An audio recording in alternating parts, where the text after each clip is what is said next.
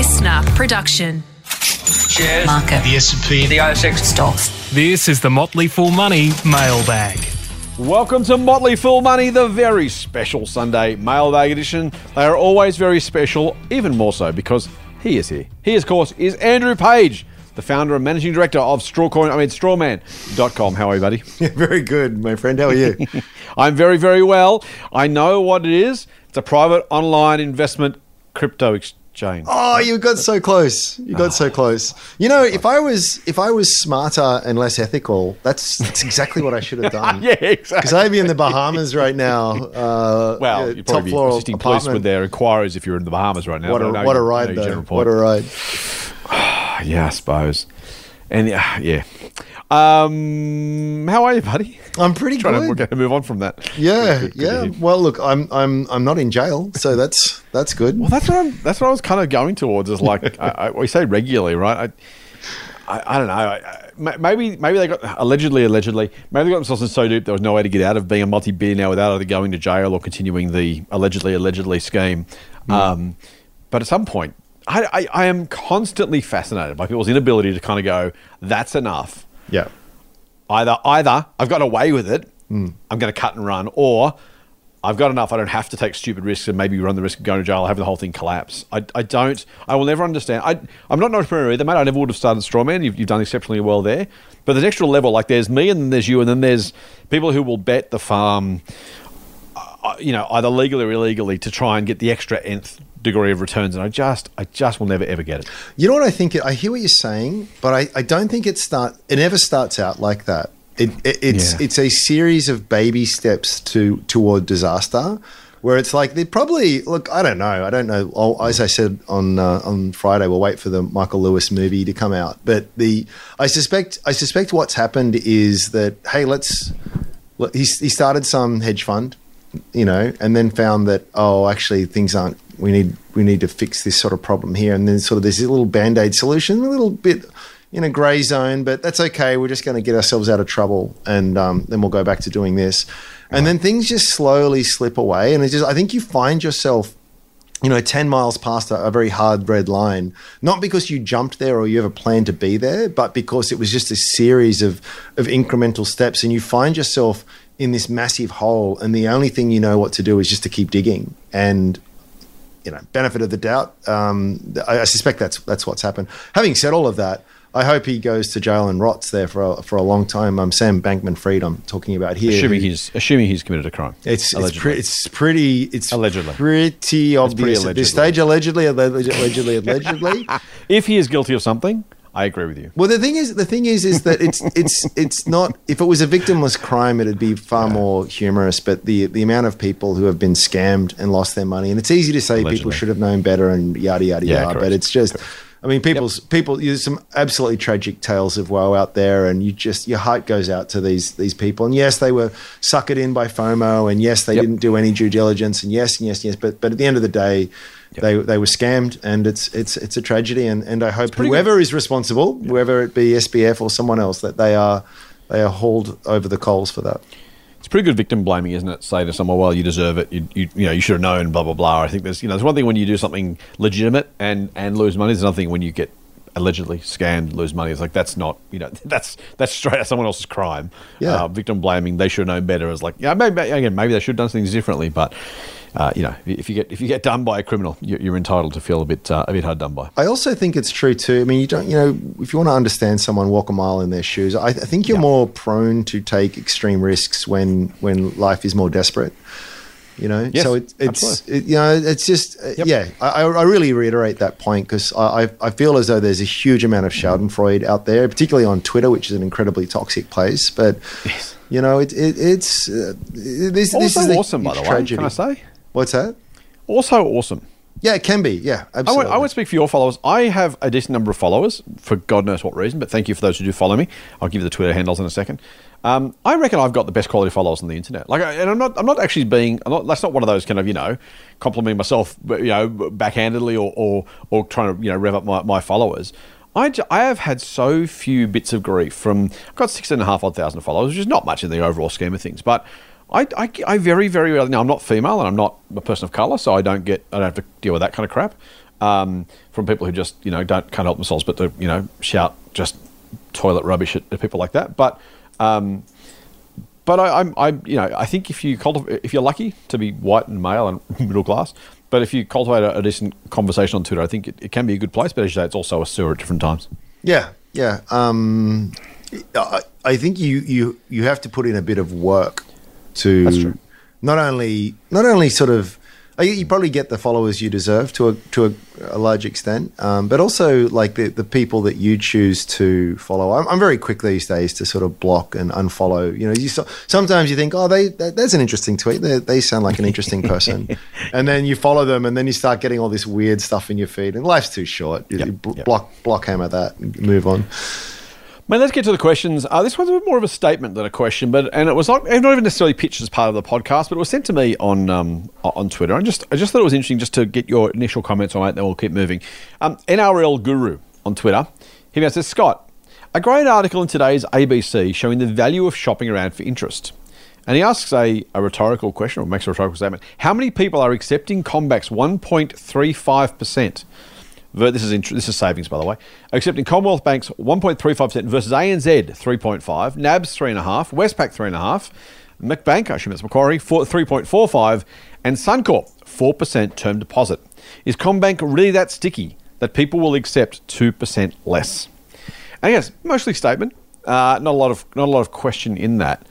But it just again, we finished Friday talking about behavioural biases, and, and you talk about the stickiness of of you know disruptive businesses. If you want to see the value of stickiness when it comes to customers, and you say ten times better, people should want to do almost anything. If you've got any any decent amount of money, you should have wanted almost anything to get a better rate. Particularly two percentage points better, or two or two hundred basis points to use the Boffin's term, but two percentage, two percent better. You should do almost anything, right? If you anything more than about a thousand bucks, you're like, this is money for jam. Like, Yeah. of course, it's worth my time. Why would I not? Yep. And yet, I- I, I think his question is almost rhetorical. Is Combank that sticky? Is he Combank really that sticky? He says. Yes. The people who accept two percent less. The answer is yeah, exactly. Yep. That's Yep. that's almost the point, isn't it? Do you remember when they were pushing for uh, portable bank numbers? And the Yes. industry and its lobbyists were, oh my gosh, the sky will fall in if we do this. We can't do it. No, of course you can. It's the easiest thing in the world to implement. But you know, they they know that a huge moat, part of their moat, is is the friction.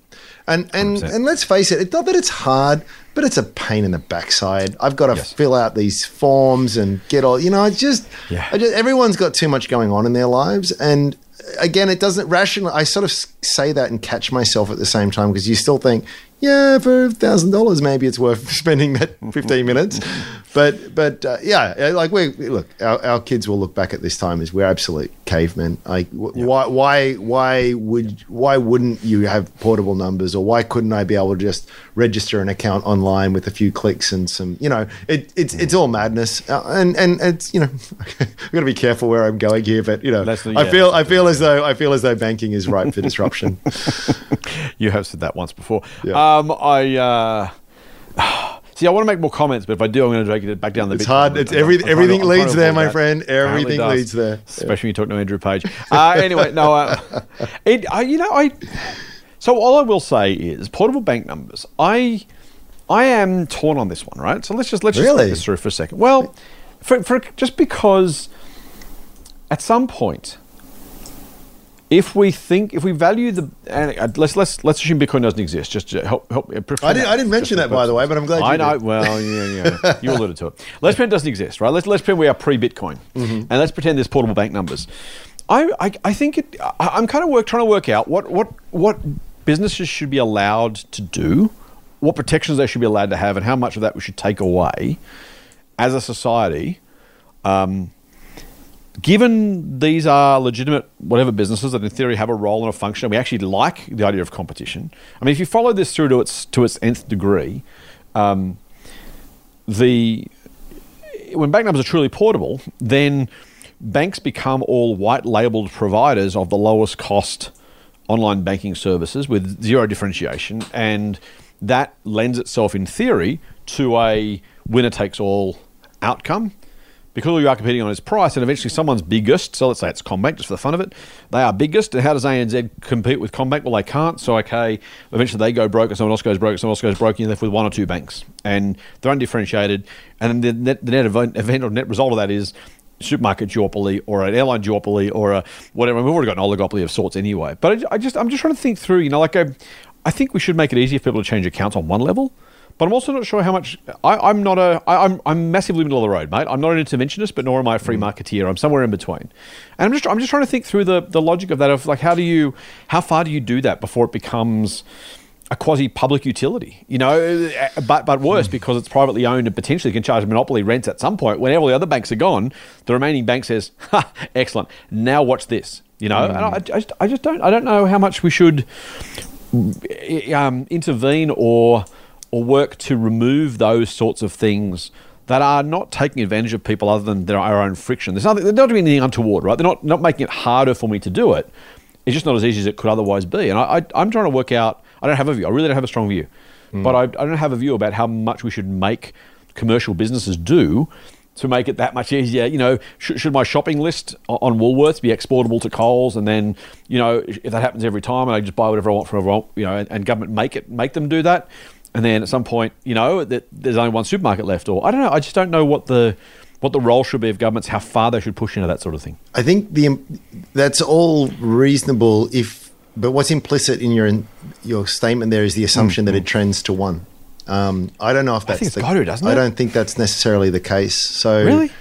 Yeah, I mean, you think about the barriers to entry to opening up a bank. I mean, the biggest one is actually the licensing requirement. So government can wave a wand and make that much easier. Now there needs to be proper due process and diligence to ensure that the right people are, have, have got the privilege of, of, Hmm. of doing that. But I mean, the red tape is ridiculous. You, you know, you, you you guys have. You know, we've been through the Australian Financial Services licenses process before. It's it's a nightmare. Yep. It's ridiculous. Yep. It's good. Yep. Good. good. Is it great that we have regulation? Yes. Should there, this be regulated? Absolutely. Is it fit for purpose? Uh, no. And is it overly cumbersome and bureaucratic? Yes, it is. And I think I think that's that's the first thing to sort of say. Um, the the other thing is is actually if you go back far enough, banking used to be a, a pretty boring business. You know, you, Yeah. you would you would take in people with excess money in their savings, and you would lend it out to those that want to borrow. That that was basically the model. And uh, and actually, in those days, you actually had not the opposite of a monopoly. Had a huge, diverse banking uh, uh, sector, and and and that was that is always good um, if you're a capitalist because it means lots of competition, which means a lot of fighting for services and the rest of it. So in the modern digital era, where if, let's say it's not too difficult for me to get a license. And I can spin up uh, the appropriate front end website. I'm a neobank. I don't. What do I need a branch for? For goodness sakes, how how how ridiculous is a branch when you, when you think about it? maybe that maybe they've got a place for another decade or so, but they're on borrowed time. Um, I agree, 100%. Do you know what I mean? It's, and then it just it, it just it seems to me as though what will actually happen is that they will they will still they, they like a like a miner, right? They still have to be viable at the minimum. There'll be a marginal profit on on the cost of offering that service. But the That's real point, mate. The real winner. Go on. Oh, I was just going to say the real winner is the consumer. In the same in the same way as that a lot of these disrupting technologies take away the margin of of the incumbents, and you know all these new disruptors spring up. They all operate at a lower level of profitability, but the consumer wins massively because all, all ultimately the savings sort of go to us. I think that's right in the in the in the immediate term, mate. But I guess my, my point is over time. It, it, it what you know once you're if you're left only fighting on what it will effectively be cost if you take away the bank's ability to utilize whatever whatever whatever constitutes for brand or customer experience, right? And that includes the, the friction and stickiness. When you choose Combank, you do it because they're Combank and they've been Australia's bank and we know them and love them, so we use them. And, and yes, I'm getting less interest, but Yeah, like they've never happy, been gonna stay. fined or you know through various royal commissions been found to do anything bad or launder money or no, they've they're, they're exemplary corporate citizens. I, I but And- but and please continue. and yet, and Continue. yet. Um, but but but but at what point, like, when, when there is no more differentiation left, why does that competition persist? The neobank's not got a chance. If if if banking gets to the point where we strip away everything but a a you know a, a white labeled uh, pay deposit, um, you know, EFTPOS access transaction account, then there is no. I would I would argue it has to end up at a at a at, a you know one or two players only in the market because it comes down to then to, to scale, right? Scale, scale, and lowest cost becomes the issue. So it's we talk about delivery on Friday. It comes down to okay, well, who's going to get big fastest to be able to do that more quickly? Okay, well, someone wins that race. Why are there six, seven, ten banks? And how does the 25th neobank enter a market where finding it gets CommBank with at that point 55% market share? What what do I have to offer as the neobank when Yeah. I can't possibly hope to to manage or, or respond or or you know compete at all? Like, why would you go to Scott Bank? Because I can't offer the same technology or scope or scale or cost or anything else. What do I offer that Combank can't do in an, in, an, in an environment where we actually incentivize them to say, screw everything else, it's just about cost and scale wins? we are so far beyond the question, but I'll Yes, just we we'll say this and we should probably move on. But but if, if, if, I- I know what this sounds like, but to really blow your mind is why not just disintermediate the entire thing? I mean, why have a bank at all? Why can't I be my own bank? why can't I choose? Why can't I? Why why can't I go in the same way that I can start selling stuff through Amazon or eBay? I mean, why why can't I take my savings, self custody it? Why can't I choose to lend it out on an open um, marketplace? I mean, that's that already happens, and it's it's it's more of a paradigm shift mentally and socially than than technologically. So I don't know. The future's future's likely to be wild, but uh, Dear, Yeah. let's move on, shall we? let's move on. Um, let's actually let's let's stay philosophically, mate, because I got an email or a tweet actually from John, um, who says, "Hi, Scott, I need a question for you." Not specifically for the Mailbag, but you can include it in that domain if you like, and so we did. I love listening to your podcast and reading all you put out there. I'm strong in my conviction to grow my wealth over a long period of time. But I am also keen on conservation of natural places, sustainability, and renewable energy. Listening to you and Pagey, it seems you have similar views. But how do you deal with the conflict between the two? To build wealth, we need consumerism of more products, in brackets EVs, electronics, etc. Close bracket. But how much do we actually need more stuff? We can recycle, but it's better not to manufacture in the first place. The lithium ion battery boom for EV and energy storage requires mining vast quantities of minerals and rare earths in often protected areas. Save the forests, but wait, there's valuable stuff there. I like to see myself as an optimist like you, but it seems every action we make to grow wealth over long periods of time hurts another part of the natural environment. At what point is this continual growth going to starve us of the oxygen we need to breathe? Again, more of a discussion point than a question. And sorry to bring the mood down, but I was interested in an economist's thoughts. I wouldn't say I'm an economist, by the way, but uh, we, we do we are investors. He then finishes with a quote. Quote, only when the last tree has been cut down, the last fish has been caught, and the last stream poisoned, will we realize we cannot eat money. Close quote. Who was that? John. Oh, sorry, the quote. No, the I'm quote. not sure. It's, it's, a, it's, a, it's a very, it's a very I've heard it of those, before. you know. Yeah. yeah, it's, it's around. Yeah, yeah, yeah. Um, I, I, I think it's probably one. I think it's probably been so overused. I don't know. It's um, I know it's it for anyone to. I'll just quickly Google it while we're chatting. I thought John's quote was a was a very good. John's question was a very good question Mm. because it does absolutely talk to the challenges of growth in a finite world. Do you have any thoughts, mate? Have you have you Yeah, thought I about do. this? Have you struggled with I this? you have do. I struggle. I've thought this? about it and I struggle. I think there's so many things we take for granted, like money, Hmm. and, and and you just I mean, once you start picking at it, man, it's it just leads you, and it's, it's not an easy answer. So I think I think that part of the problem is what we define as growth and measurement. So we use GDP, which just basically adds up all the things that have been sold in in a in a particular period. Yeah. Um, and so, if we want to grow, quote unquote, the economy, we need to sell more stuff, which means we need to build and well, we need to consume more stuff. Um, so, the, you, I would I would probably argue when you when you sort of get down to it, there's there's probably some inherent weaknesses and flaws, and I would say even the most traditional, steadfast of you know old school economists would would recognize and have discussed, and it's sort of like a known thing. So it's it's it's it's a limited um, measure. It's got its value, but but that's that's part of the problem. The other problem is is value that that is sort of created but not measured. So the dad that stays at home um, and looks after the kids, well, he doesn't get paid for that. Um, I'm, I, you know, I, I- should have said mum because statistically that's more likely. but I'm trying to I'm trying not to sort of pigeonhole sort of gender roles here. But but I, I I really should say mum just because to call out the incredible value that that is done, just the way that it has been up till now, and hopefully that's changing. But but you know that's not valued. Um, the the person who stays home and looks after an elderly ailing parent that's is that value? Well, if they're not doing it, it goes into the, the public system and there's a cost on that. Then it starts getting measured. So it's a, it's actually very it's very complicated. Um, you and I each week get together over Zoom and talk rubbish into a microphone, and for whatever reason, people download and listen to that. But there's no there's no To be fair, we're not adding a GDP. exactly. you know.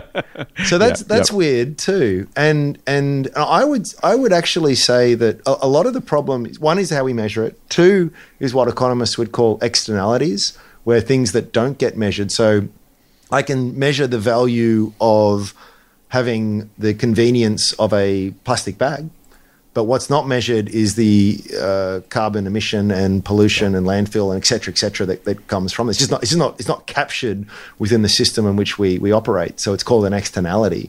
And maybe if that was properly accounted for and we had some all-knowing, all-seeing AI that could, that could sort of incorporate all that, the economics would, would change a little bit. So it's actually, mm. Mm. it's actually a diabolically difficult situation.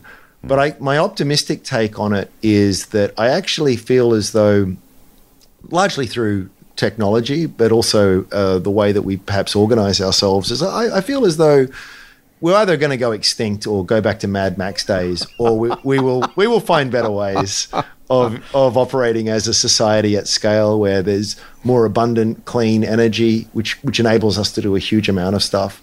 Where we have a lot of value being created, which isn't in the traditional realm. I mean, the, the digital the digital realm is just so fascinating. The amount of the amount of value that can be created there, which is really just electricity as an input cost. But you know, once you've got sort of the hardware sort of side of things set up, I mean, it's very deep and it gets very philosophical and it gets very airy fairy. And you know, I can see, I, can- I can feel people's eyes rolling in their heads as I speak. But if you just draw out various trends that we're experiencing and have been for decades, I feel it's sort of kind of it, it, there's a bifurcation uh, of that. There's either th- there's I think it's been termed the great acceleration. So whether whether you want to look at lifespan, health, wealth, anything like you just like there's this J curve, and so quite rationally and logically, you either continue to godlike status over choose your time frame, or we collapse and it's you know fury road kind of lifestyle. So it sort of it sort of has to be one of those two. I'd like to think that we we go towards a, a life and world of abundance and prosperity. Um, and to do that, we need to overcome these massive, massive challenges that John John outlines. And I wish I wish I had an easy answer for it, but I, I yeah, I, I I wrestle with it too. I think a lot of people do. There's a so what there, mate. I think um, that maybe I'm going to try and push a little bit further on before I give my thoughts, which is, eh, do we just blindly say, "Screw it, I'll make some money while I can"? Uh, is there a sense at which the capitalism experiment breaks down and, and investing doesn't work? I mean, to, to John's, you know, to take John's conclusion um, to its nth degree, uh, either we destroy the world or returns go down, or we don't use money anymore, and we all live in Star Trek, where we just tell the replicator what we want. Uh, Earl Grey tea, hot for those Star Trek fans. Um, uh, I think that's right. Yeah, uh, you're so right. will tell me if it's not. Jean-Luc. Um, you know, uh, what, what, I mean, how, given given the the given the very real possibility that that there is that as say, bifurcation that that one way or the other outcome, mm-hmm. how do we invest confidently, and how do we act ethically, knowing those are the circumstances that humanity is going to face? Yeah, it's it's really tricky, and it, it, it's not it's not for me to say. I think it's for everyone to sort of figure out themselves. Um, hmm. I would I would say that terms like capitalism are very unhelpful because they're very broad terms and they, they mean different things to, to different people. Yes. You know, I, I would take capitalism just to mean just natural market forces. Markets are the most natural thing in the world. You know, you, you put a bunch of chimps together and give half of them bananas, and uh, you know they, they'll they will they will form a way to interact. You know, They'll, they'll, they'll put it on the blockchain and start trading digital bananas instead. it's very natural for. I mean, that the whole secret, one, one of the most fundamental, significant inventions beyond fire and the wheel was was money, frankly. And Yeah. what money does is it's a technology, it's a total human invention, but it scales society. It allows me to interact with people I don't know and have never met before because Yeah. I don't have to trust you. I just have to trust the medium of exchange. And mm. so it's a phenomenally powerful kind of thing. And and then and then markets will naturally form around that. And then you can sort of say, well, there are some instances in fact, some pretty good instances where there is sort of a higher level necessary oversight that's required there. And so we have over the years sort of layered up all kinds of institutions and solutions or semi solutions to these kinds of problems. And uh, uh, they don't tend to sort of evolve in an even linear fashion. It tends to sort of just stagnate for ages, and then we have these huge lumps, whether it's the scientific revolution and enlightenment or, you know, someone pinning a, a list of thoughts to a church door. It just these things move very rapidly and very quickly. So I, I feel I don't know what I'm. This is very.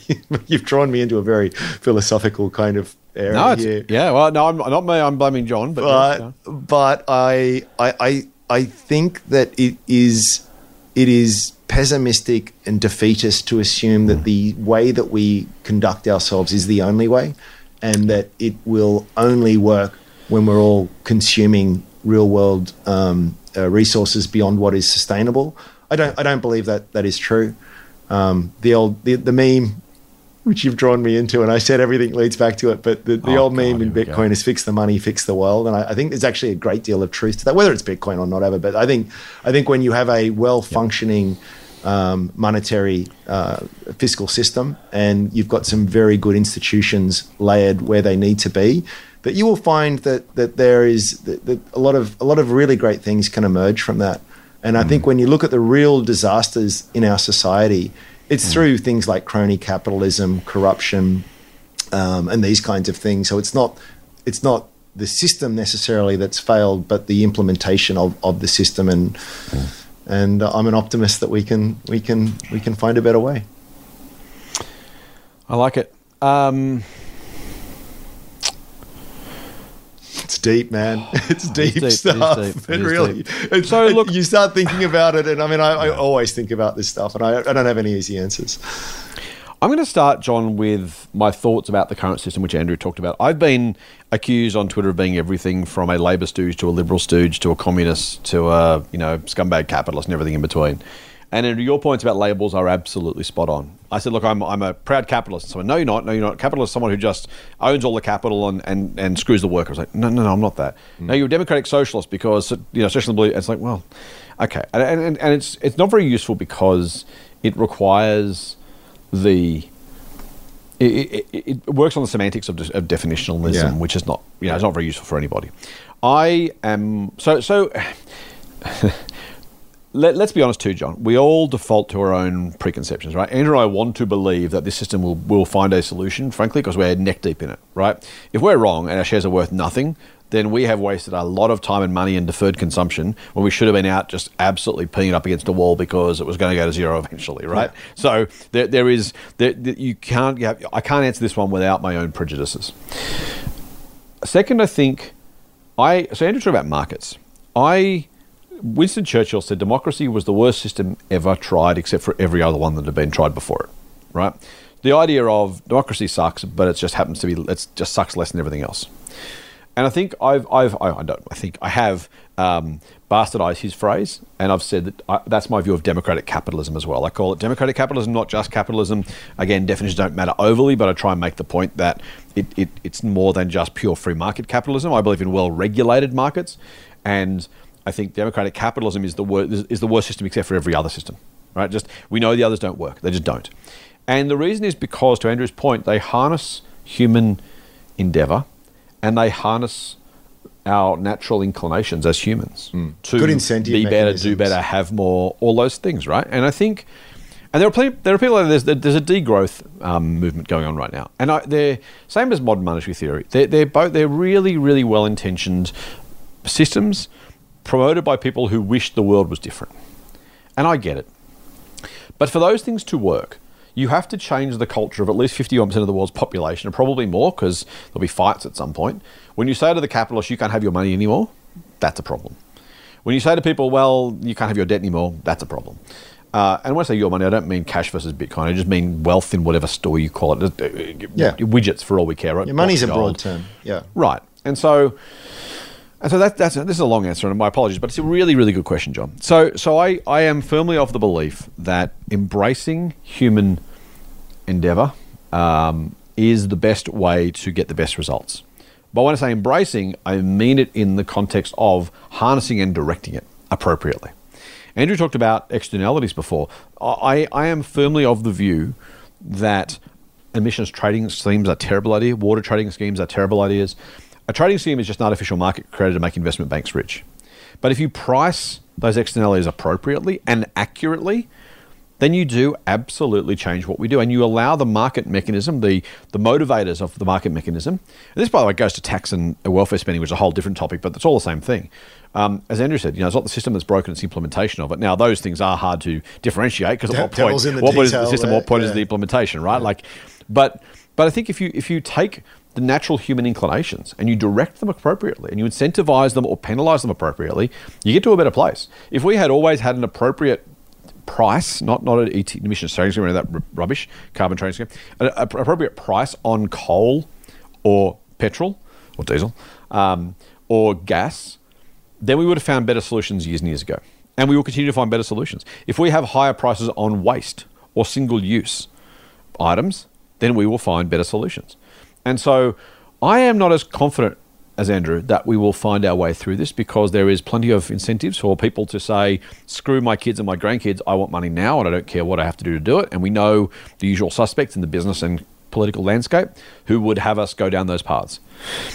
And I'm not 100 million percent sure they won't win, right? Because there's people are people, and frankly, to assume this idea that somehow the arc of history must must deliver us to some sort of utopia eventually, I think is a a lovely idea. I think it's a little bit dangerous because maybe it makes us a little bit complacent um, politically. But I think that's you know there is a there is a we all want to believe that's true, right? Because it helps us sleep at night. So I and last thing to Andrew's point is that whole idea of the manufactured goods. I think that's absolutely right as well. You know, think about the value that we consume these days. We pay for Netflix, which is a streamed entertainment. You don't have to have a, different seat in the cinema. You don't have to use petrol to get there. Um, yes, there's a bit of electricity, but imagine a scenario where the film is made once. Um, you know, uh, we we it gets transported to our house through hopefully renewable energy. What's renewable energy on the same chair I was sitting on already, etc., etc., etc. Um, that, that's an easy example. Think about software. Think about podcasts. Think about whatever. The things that we consume these days are increasingly not manufactured goods, whether they are services or whether they are you know, electronic goods, um, Facebook, Twitter, uh, Microsoft Office, um, po- podcast that Andrew mentioned, you know, choose your choose your poison. Uh, increasingly, that's the case, and if we if we appropriately priced those externalities, you would see a very very quick change in behaviour, and it would make meaningful amounts of difference. So, I'm not sure, mate, that we are okay. I'm not sure this ends well. Um, I'm optimistic that it will. I think we are all obliged to hope it ends well. Um, uh, I think we need to be, frankly, politically more active in whatever political version of the world that suits you. I'm not saying for a particular party or a particular movement, just be interested, be engaged, make a difference, do all that kind of good stuff. Um, I think that's important. But I don't think it's inevitable that we have to destroy the planet by over consuming manufactured goods. And I think the the the answer. And by the way, that doesn't mean capitalism has to finish for that to be to happen. I don't think I don't think degrowth is is, is a good idea. I think it it's I think it's unworkable. Mm. I think I think trying to make people consume less just because you have, you tell them they have to consume less, um, I think is, is, is madness. It won't work, um, and and it'll take fifty years to try and convince people. By which time we've destroyed the planet. Harness people's inclinations, harness the desires we have to do better for ourselves, but do it in such a way that it encourages responsible consumption of Earth's resources. And I, I don't think, to Andrew's point, we're not, as much as we kind of come at from different places, we're not too far away from that. Mm. We need some smart, capable, you know, uh, visionary people of, of guts and, frankly, you know, good salesmanship to, to tell people what the future might look like. But I think it's, inev- it's inherently achievable. Uh, we just have to have the political will and the communal community will to make sure we get there. Yeah, I, I, would just add too. I think you've you've got to be you've got to, you you've made the point of being engaged. Um, hmm.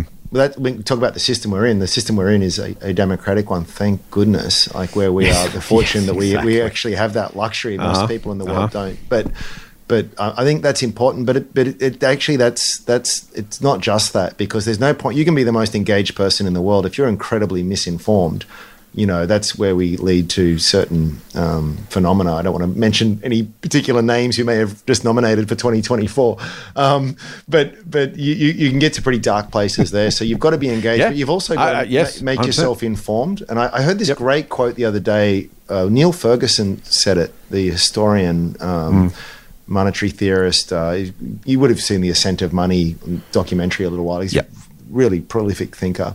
I don't think it's his quote, but he said it, which was um, a study of history allows us to make better mistakes, which I, which I just loved. Because what he's saying is, is that we're all we're never going to know the perfect solution to things, but by by knowing and understanding what's happened before and what went wrong, Yeah. we will still err, but but hopefully we'll err in in less damaging and more productive ways. And I just loved it. I loved it because you oh, know I don't so I don't true. think you- we never, we we will never reach utopia, but but I, I think we can we can sort of stumble our way to slightly. I mean, look, I just I often I- again we our mm. perspective is we we we. it is absolutely brain exploding stuff when I think that me, as an average middle class person in Australia, lives a life that was 10x more luxurious than the than the richest person in, in 1652. You know, I, I have my lifespan, my quality of life, the range of foods I get to eat, the entertainment that I have. I mean, it just and you know what?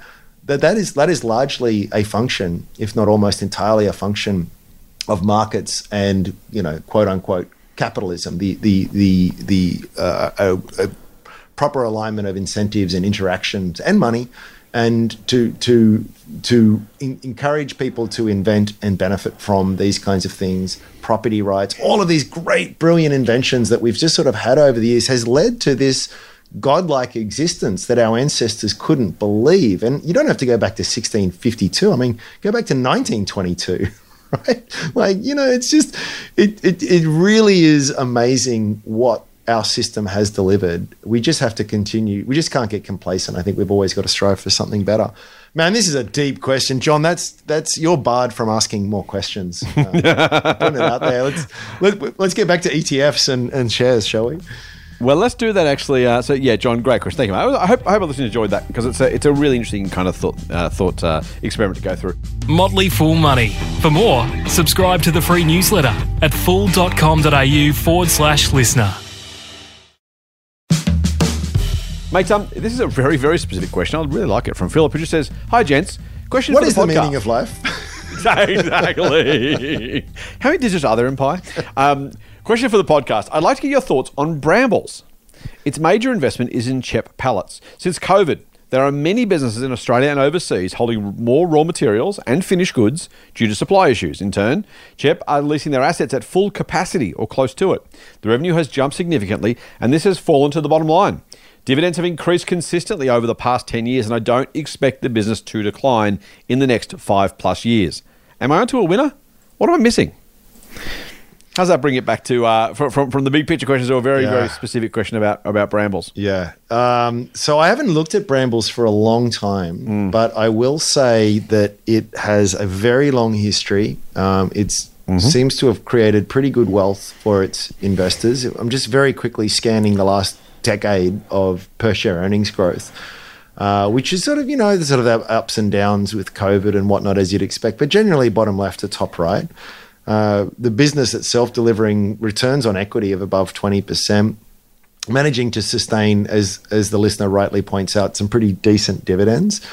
Um, so it's and, and it's a kind of business that you know, unless until we're all living entirely in the metaverse, is is unlikely to be completely disrupted because we all want stuff sort of shipped around, and there are huge scale advantages uh, here. So I, I like it, but I think one of the things you have to recognize with a business like this is that um, I agree. I think it's very likely to be around in 10 years plus. I think it's probably very likely to continue through good years and bad. You know, like as, as was pointed out, maybe this will be a particularly good year. I don't know. I haven't looked. But they'll have years where it's not so good. But overall, it's probably going to move forward. And what do I get for that? I get I get about a three percent yield. It's about thirty odd percent franked. It's really a question for me of saying, yes, it's a good business. Is it a good price? And that's a much that's that's a much more difficult question. I would be in my uh, look. I'm, again, I'm, I'm, shooting from the hip here, but in, in, unless I've got other reason to expect otherwise, a company of this scale, fifteen billion dollar behemoth. Uh, it's very mature, and it's just not. It's not going to be the tech stock that grows at twenty percent per year. That's not a bad no, thing. It's not. it's not a bad thing, but you know, it's basically at a, a PE of eighteen at this point in time. So the question is, is that is that a sensible price? Now, look, let me just jump to some forecasts here. Take these with a grain of salt because they're always wrong. But they're at 60%, 60 cents per share earnings in 2022. Uh, 2023 expected to be 10% higher and then sort of slowing off a little bit beyond that. And if you were to say that that's more or less what it's going to be, uh, you could probably say that this is a reasonable price. Mm. And garbage in, garbage out. It's only as good as the assumption I make. But but but you know, yeah. so in other words, a three percent partly franked yield, few few little advantages there. They might sort of get mid to upper single digit growth over the next cycle, economic cycle, and that's probably going to combine to something. I'm going to put it out there as somewhere between eight and twelve percent per annum. Uh, is that okay for you? That's a personal question, and it, and I and by the way, if it is, I'd say yes. I, I couldn't fault that. It's, that's a very adequate return. Um, then yeah, yep. I don't I don't hold any personally. Um, and that's and, and I've got to clarify that too because people often think, oh, that must mean you you hate it. It's like no, we've we've made that comment before that. Well, for me at least, I think I'm I feel very well diversified with the majority of my my money in ten separate assets. And so the question isn't isn't a good or bad company? Is it the one of the top ten as as as as I see it relative to my situation and risk tolerance? Is there enough sandbags there for you, mate? I think that's um, yeah, that's a really nice summary. I, I going to a little bit to it, but not much. So Andrew's point. So I think you know it's it's very it's very. So you start at the right place, Philip. You start at the right place by saying, is this a, is this a good business? Do, do I like the business? Do I understand the business? So I think it's got a good future. I think you've done exactly the right thing. Um, the question to Andrew's point exactly is, is just simply how much do you pay for it? And the same, that's true of any single investment you consider, no matter how good or bad the business, no matter how spectacularly great the business. How much do you pay for it is the is the is the key question for an investor, right? That's the difference between being a business analyst and an investor. Um, if you're writing a book on business, you can highlight Brambles all you want and say this is going to be a great business, going to be around for five years' time. Great, great, great. Yep, all agreed, agreed, agreed. A um, couple of things. So I'm going to look at the historical financials for a second. Their earnings have doubled, sorry, gone up 50% in 10 years. Now, one, two, three, four, five, six, no, nine years. Um, now, that's not a particularly flash annual return. Okay. That's probably was it four percent, Andrew, give or take, mm-hmm. um, compounded over like over that. nine years. Um, might be five. Um, that's okay. It's perfectly fine, but it's pretty ordinary. And frankly, if we take out the 2022 year, the year before that, over the eight years, it's gone up 25 percent in eight years. Now, again, ask yourself, what does that suggest? That suggests to me this is a very, very, very mature business uh, with not much structural growth potential. And so that's the taking taking the, the supply chain bits out of it. That is what we're facing, right? Now, a business that grew 25% over eight years, what's that? Two and a half, 2.7, 2.8% annual, annual compound growth. That's pretty ordinary. Not terrible, because terrible is decline or nothing. But and again, not not the Brambles of even being badly run. When you when you own the market, effectively they do, or most of it, you're only going to get so much growth. There's only so much growth that's left to you, and so that's a that's a perfectly fine result for a business that is in its in that sort of position in the industry. Uh, so that's the first thing. Second thing for me, business wise, uh, and Philip, you make the point you expect it to continue to five plus years. I would respectfully suggest I think that's not my view. Does say you're wrong because I might be wrong. Uh, I think it's I think it's it's not my view. The reason is because I think eventually, ironically, things go back to some sort of normal. Businesses will want to become more efficient eventually. We talked about the economic hit on Friday. The economic average economic memory is about five years, maybe seven. So go out X number of years when companies say, we've got a lot of stock there, uh, that's lazy capital. We could liquidate some of that stock, reduce some of the stock holdings. We've got excess stock or just something more than we need. We, we normally carried 10 weeks of stock. We've now got 20 weeks of stock because we're worried about supply chains. The last 18 months it's been fine. I think we're over. Great. We can run that down now, guys. Maybe in three time Brown will end up with more pallets they can do, the news. Because all of a sudden doesn't need those pallets anymore. No one wants them. They're sending them back and not paying the rent. And so, again, am I right? Maybe not. Is there a chance I'm right? Yeah, absolutely. Is it probable? Well, that's your call. But if that is true, maybe this level of earnings isn't sustainable, let alone growth from this level of earnings. And so maybe in three years' time, the earnings are as low or lower than they are today. Maybe, or maybe not. Um, so uh, again, is it a good business? Yes. Is the growth, is the level of profitability guaranteed? No. Is it likely to grow? Maybe, maybe not. Is that guaranteed? No. And then you're paying 18 times for that. I'm saying, well, that's really expensive for me. I would pay 14, 15 times earnings, maybe max for a, for a flat business if I thought it was going to be flat. Now, if you think I'm wrong, if you think the growth is going to continue, and in other words, not just the current level of profitability, but more of that, in other words, more companies taking on even more stock and carrying that high level of stock for longer periods of time, because that's what they need for sales and earnings to grow, A short of um, pricing power, of course, um, then that's the challenge that you find yourself in. So I like the base business of Brambles. I think the operations themselves are fine. Brambles isn't going anywhere as a business anytime soon, but I don't feel great about owning it at the current price, and I don't feel like the current level of profitability is necessarily guaranteed. So I wouldn't be buying it. It seems it seems like um, you know pure uh, what's the word? wishful thinking at this point. But you know, I'd I'd be a very curious buyer if we were talking about a five or six percent yield, and that kind of like you know get real. Like that just doesn't happen in these days. Well, actually, those kinds of yields yeah. were actually very normal not that long ago um, yeah. in a, in a different different world. But yeah. but um, that's not for me to know if and when that will happen. But I, I can't predict, but but I can act on what I know right now. And so it's just a matter of saying for me, you've used the PE, I've mentioned that as well, but for me, I think dividends become a and the yield become a really easy and yet effective valuation tool for mature businesses that are able to pay mm-hmm. out a great deal of their cash flow. And Brambles pays out about half of its net profit every year as dividends because just frankly, what else is it going to do? There's not a lot of growth initiatives that, that, that, that, which is great, which means that right. I actually start to value this on not just business cash flows, but cash flows to me as an investor and and yeah, uh, I might not ever get the chance, but if it would, I'd be much. Inter- I'd be very interested. Let's let's stop talking about the future, though. And I'm sorry mm. to labour the point here, but it's just such a wonderful example of of how many things can be true at once, and and everyone, in fact, agreeing on those facts, and yet having a different interpretation. Let's go to 2016 we travel back in time and mm-hmm. I get out of my DeLorean, my favorite form of time travel machine, and I say, um, actually, the per share earnings in 2016, the end of this financial year, will be 53 cents per share. In the year 2022, uh, it's going to be 61 cents a share. In other words, you're going to get about 15% growth uh, there. It's like, okay, that's pretty cool. Um, now, your dividends will go down a little bit, but they'll, they'll pay a dividend every year and it'll be more or less the same. Um, what do you think the shares will do over that period? Well, actually, between 2016 and 2022, shares are exactly flat. Exactly flat. Mm. So what's the disconnect there? Well, earnings have gone up 15%, share price has gone nowhere. And so what I can also see while looking at my little screen here is that the average annual price earnings ratio in 2016 was 22 times and now we're 18. So you've had PE compression.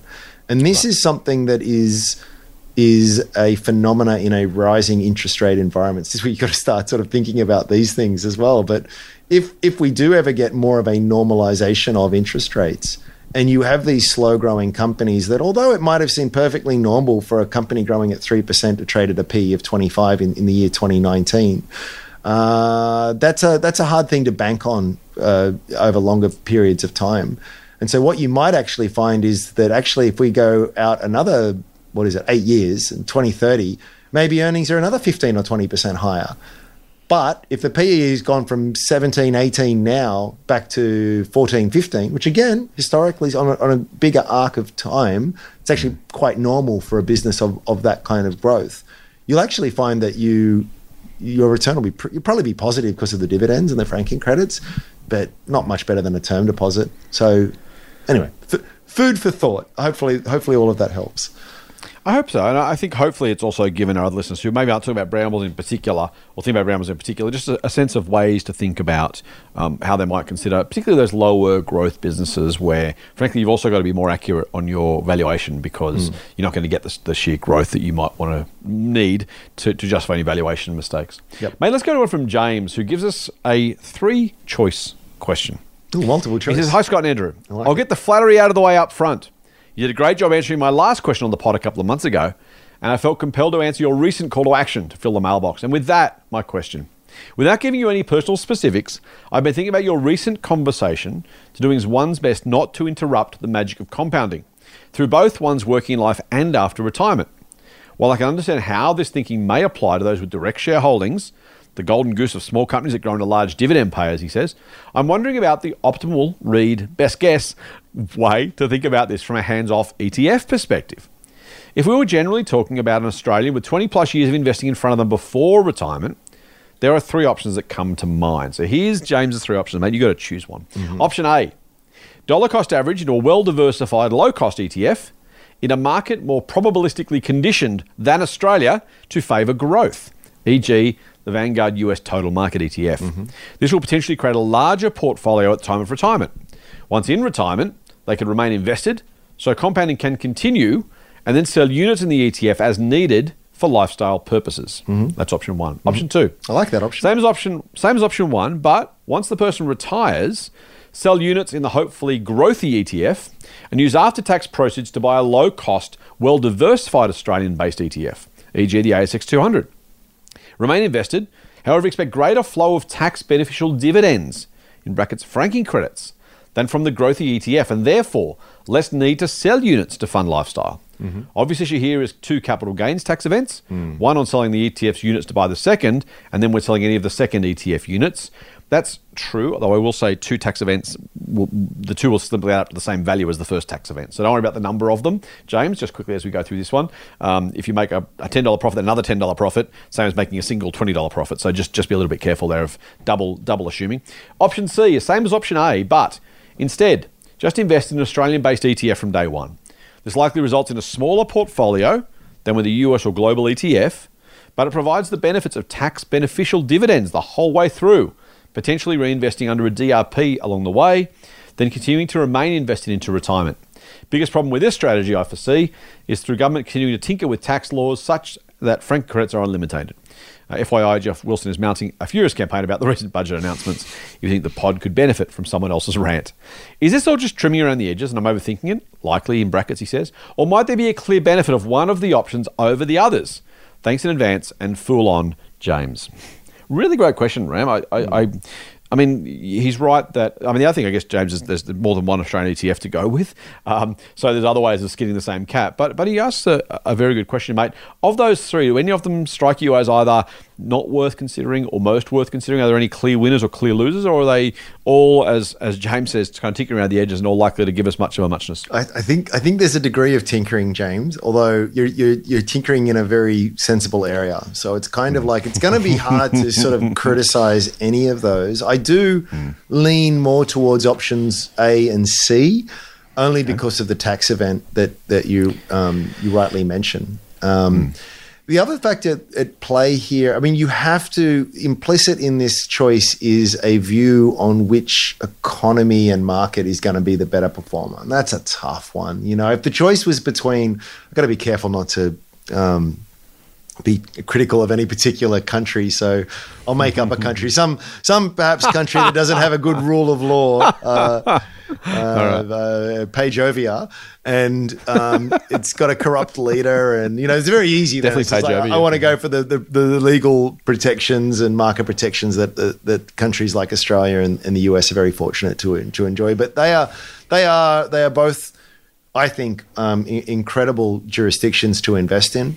Um, But but you might have a different view, and um, so they're they're they're much harder. Um, th- but another another part of it too depends on the, the the quantum of money that we're dealing with here. If if Hmm. you're talking of just to be stupid here, if you're talking about a hundred million dollars, oh God, Yeah. you know, what's the difference really? You know, I just sell it as I go. That's that's probably You fine. don't, you don't, ha- you don't have a, a private yacht to fuel and obviously. of course it matters. I don't know how much I've money gotta- I would gotta have avoid- to I've even gotta- ever I've gotta a avoid the- yacht. I don't think I ever. I'm going to restock the Dom Perignon fridge, mate. You know, of course it matters. No, I know what you mean. I know what you mean. Uh, but but so I, I think I think yeah I think A or C and you know what I would probably put D in there and probably go half US half Australia just keep it in there compound the hell out of it if I'm diligent enough in the amount I'm contributing and I've got a long enough runway it's probably going to be a pretty sizable sum of money in 20 30 years whatever frame let's let's go with that and I can probably just afford to sell down as and when I need that cash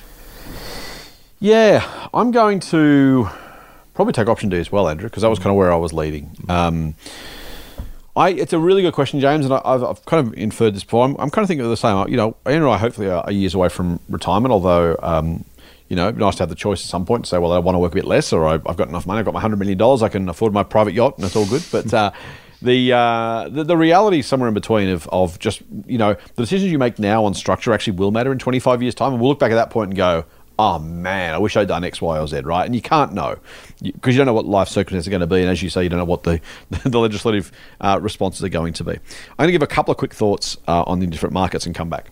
I think it's likely, as you say, the US is likely to have more capital gains than Australia. I think Australia is likely to have more dividends than the US.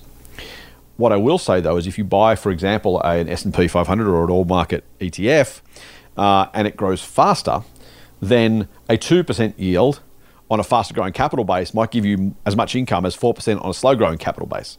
So it's not just a matter of, you know, if you look at Apple is a great example, right? And no, you talk about stocks, but just give you a stock specific example, or maybe even Berkshire. Berkshire will probably pay a dividend at some point in my lifetime, I would assume. And it might even get to a reasonable level once Warren's gone and not, they can't find enough places for the cash. Apple went from this loss making, hopeful tech business to this iPad, iPod thing that you know, churned up cash to all of a sudden it's paying out a massive dividend and buying back shares.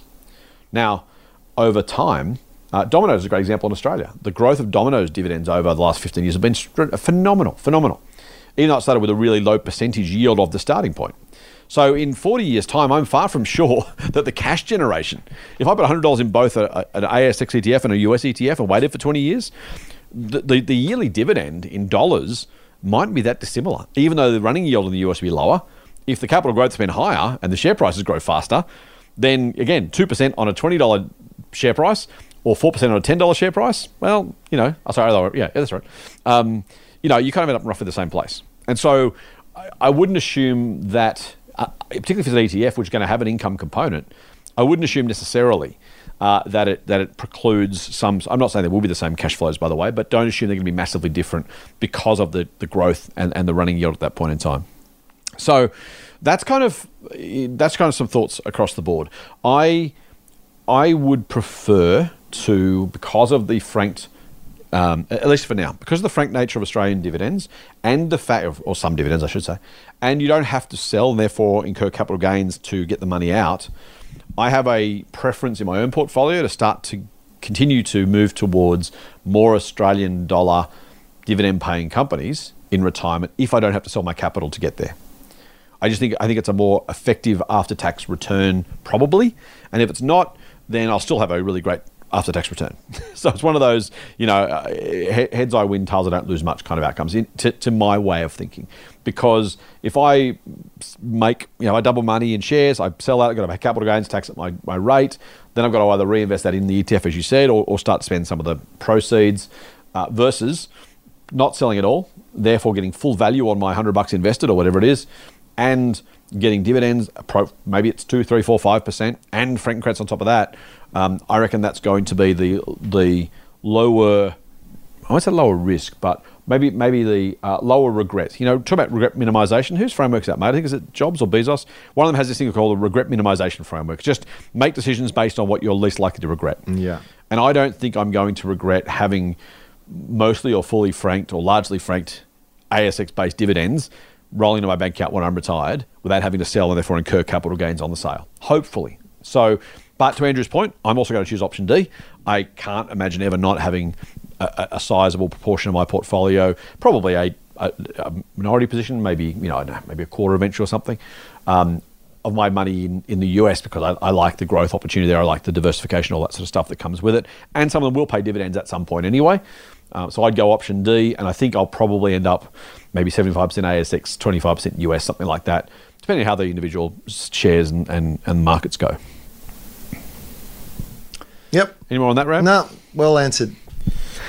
Whew, that was hard work. Uh, let's. Uh, we've, we've only got a few minutes left, mate. So let's uh, go to just a, a, very quick question from uh, Daniel, who just says, uh, um, actually, it's from anonymous, please. Damn it.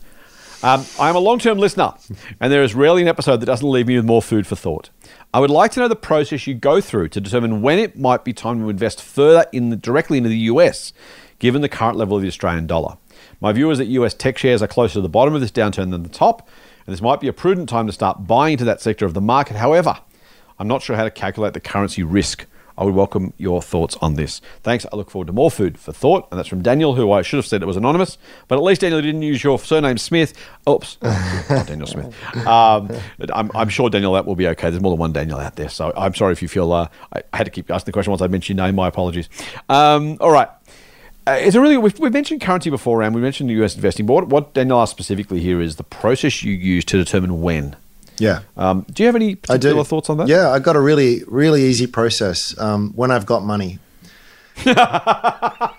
so, yeah, thank you. It, yeah, so so uh, all all my um, non superannuation is just directed uh, to us, the ASX because that's just the pond I like to fish in. I feel as though I've got a bit of a home field advantage there.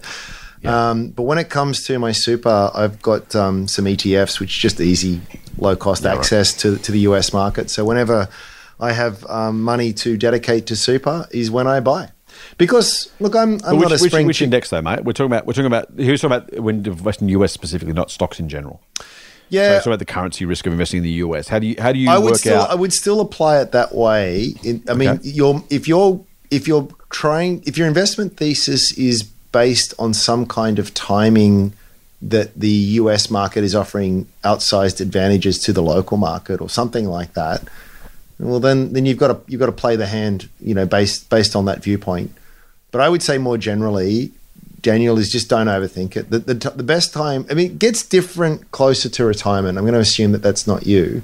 So the answer is when you've got money, buy it. You'll be buying it now at 67 cents on the FX rate and then next year it'll be different, and the year after that it'll be different, and just and it's just not going to matter because even if the Aussie dollar really moves against you, it's not likely to outweigh the significance of compounding over a, a you know decade or multi-decade kind of yeah. period. I would say, and you can't you can't predict it anyway. So it's just just unfortunately if you want exposure to that market, and and, and frankly, who wouldn't? Um, you got to roll with those kind of punches. It just turns out that those punches, while they can feel, I mean, what the Aussie dollar's down fifteen percent this year, it feels significant. Um, but I, I don't, I, I don't know if that's going to be a, a major determinant over a, a, longer period of time. So you got money, make the investment. You'll know in you'll know in a few years whether it was a great timing or not. But it doesn't matter because you'll just be every time you get a little bit of extra uh, coins in your pocket, you'll you'll you'll be trickling it in, and and and you've got the magic of compounding working for you, but you've also got the magic of dollar dollar cost averaging. There's there's there's two no brain. There's very there's very few free kicks in this game, but mm-hmm. you know things things like um, just time in the market, things like diversification, modest diversification, I should clarify, and dollar cost averaging are all just like just no brainers that you just got to do. And you, you, you just get that part right, you, you, it, it's very it's very hard to go too wrong. I would argue. Yeah, I, I agree. Um, so I'm gonna I'm gonna uh, straddle both sides of the road in this one. Um, I I've talked about investing for my young bloke before lots of times.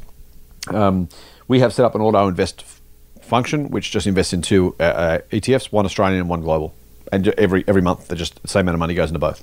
So do your point about dollar cost averaging, remember, just like it just is. Mm. And sometimes there'll be a low exchange rate, sometimes a high exchange rate. And could I possibly do it better if I tried to be involved? Probably, yeah. And maybe even I should, frankly, but that's what I do currently. Um, when it comes to my own investing, I've said before, uh, I, I think if you think about a a bell curve shape. So uh, my, my answer is a little bit different to yours, Ram. If you think about a bell curve shape, uh, Daniel, I know I'm so say anonymous, but I've already given you a name, so I might as well stick with it. Um, most of the middle of that bell curve is much of a muchness, right? Then it's not, it's not that, that far, you know, the old standard deviation thing. Most of it's going to be close enough to be good enough.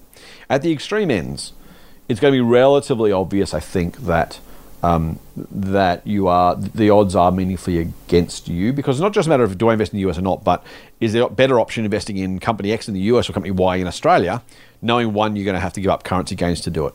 So you know, for me, uh, the long-term average of the Australian dollar has been about 80 to 85 cents, depending on which time frame you use. But since float, I believe it's probably low 80s now, I guess, because it's been low for a while. Um, so at 62 cents, I'm like, you know, that's just that's just that's a long way away. That that's that's at a more extreme end of the bell curve. And if I look at that, I'm just thinking, you know what? No, I, I, I don't think. I, think you know, if I have if I have a if I had a US company I thought was going to give me 20 percent returns a year, and the best way I can find in Australia was a five percent, then I would do it anyway, regardless. I do it at 40 cents because the compound result of that, as Andrew's already said, is going to be much much much better.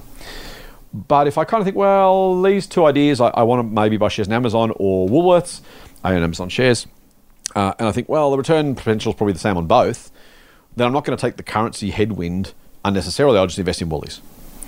So, if, you know, I, I would need to be the the lower the dollar is, the more convinced I would need to be that my US idea was significantly better than the Australian one.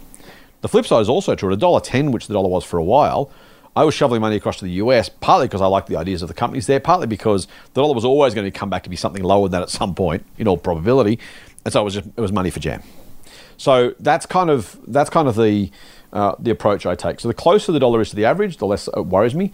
If the dollar's over seventy cents, I probably don't care. I just probably don't care. I don't. I, I wouldn't. I wouldn't make a different have a different view. Under seventy cents, I've actively not sent any Australian dollars to the US in months and months. I've been buying shares here, not there. Why? Because I just I don't think I need the headwind or, or the drag of the currency working against me as it rises over time uh, and it's going to be higher over time on average than it is now. So I'm just, it feels like a bad bet. It feels like a, it feels like a really even bet between 70 and 90 cents. I'm like, I just don't care enough. It's not a big enough deal. I know that's a big range for currency traders, by the way, but for me, I just don't care. Over 90 cents, I would be, I wouldn't invest a single dollar in Australia. I'd be, I'd be sending the money overseas to the US. Because I think, again, like for like, if I have the same conviction in two companies, one ASX, one US, I'm getting a, a free kick with the currency, at least uh, compared to historical standards. So you asked you asked about the thought process, Daniel. I hope that's been helpful. That's how I personally think about it. Two ways. For my young bloke, I just uh, it's an auto invest strategy. It will be for years for him. I'm just going to let it do its thing.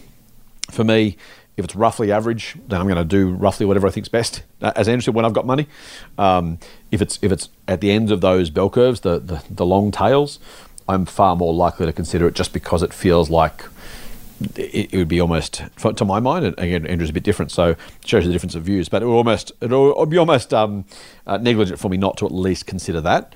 And when there were extremes in either direction, to take advantage or at least not be not be smashed by it. But for all I know, the dollar could be forty cents for the next ten years, and I could have, should have sent money over at sixty two and made a fortune. So you know, we, again, we can't know the future either. Anything else on that, mate?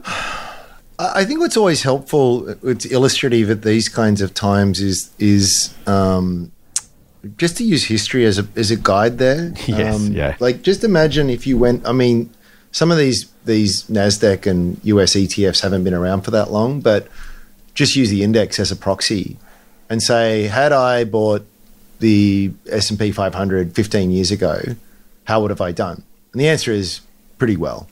And then ask yourself, what did the dollar do over that time? And be, oh, actually, I'm not sure. And then even when you looked into it, you go, actually, it doesn't seem to matter. It just, Yeah, that's right. you know, it just doesn't. That's right, It that's just right, it becomes of all the things that could have, would have, should have. It just, it just Yep. you you realize with that benefit of a bit of distance that not that it wasn't totally unimportant. It just wasn't that important. Like really not important at all.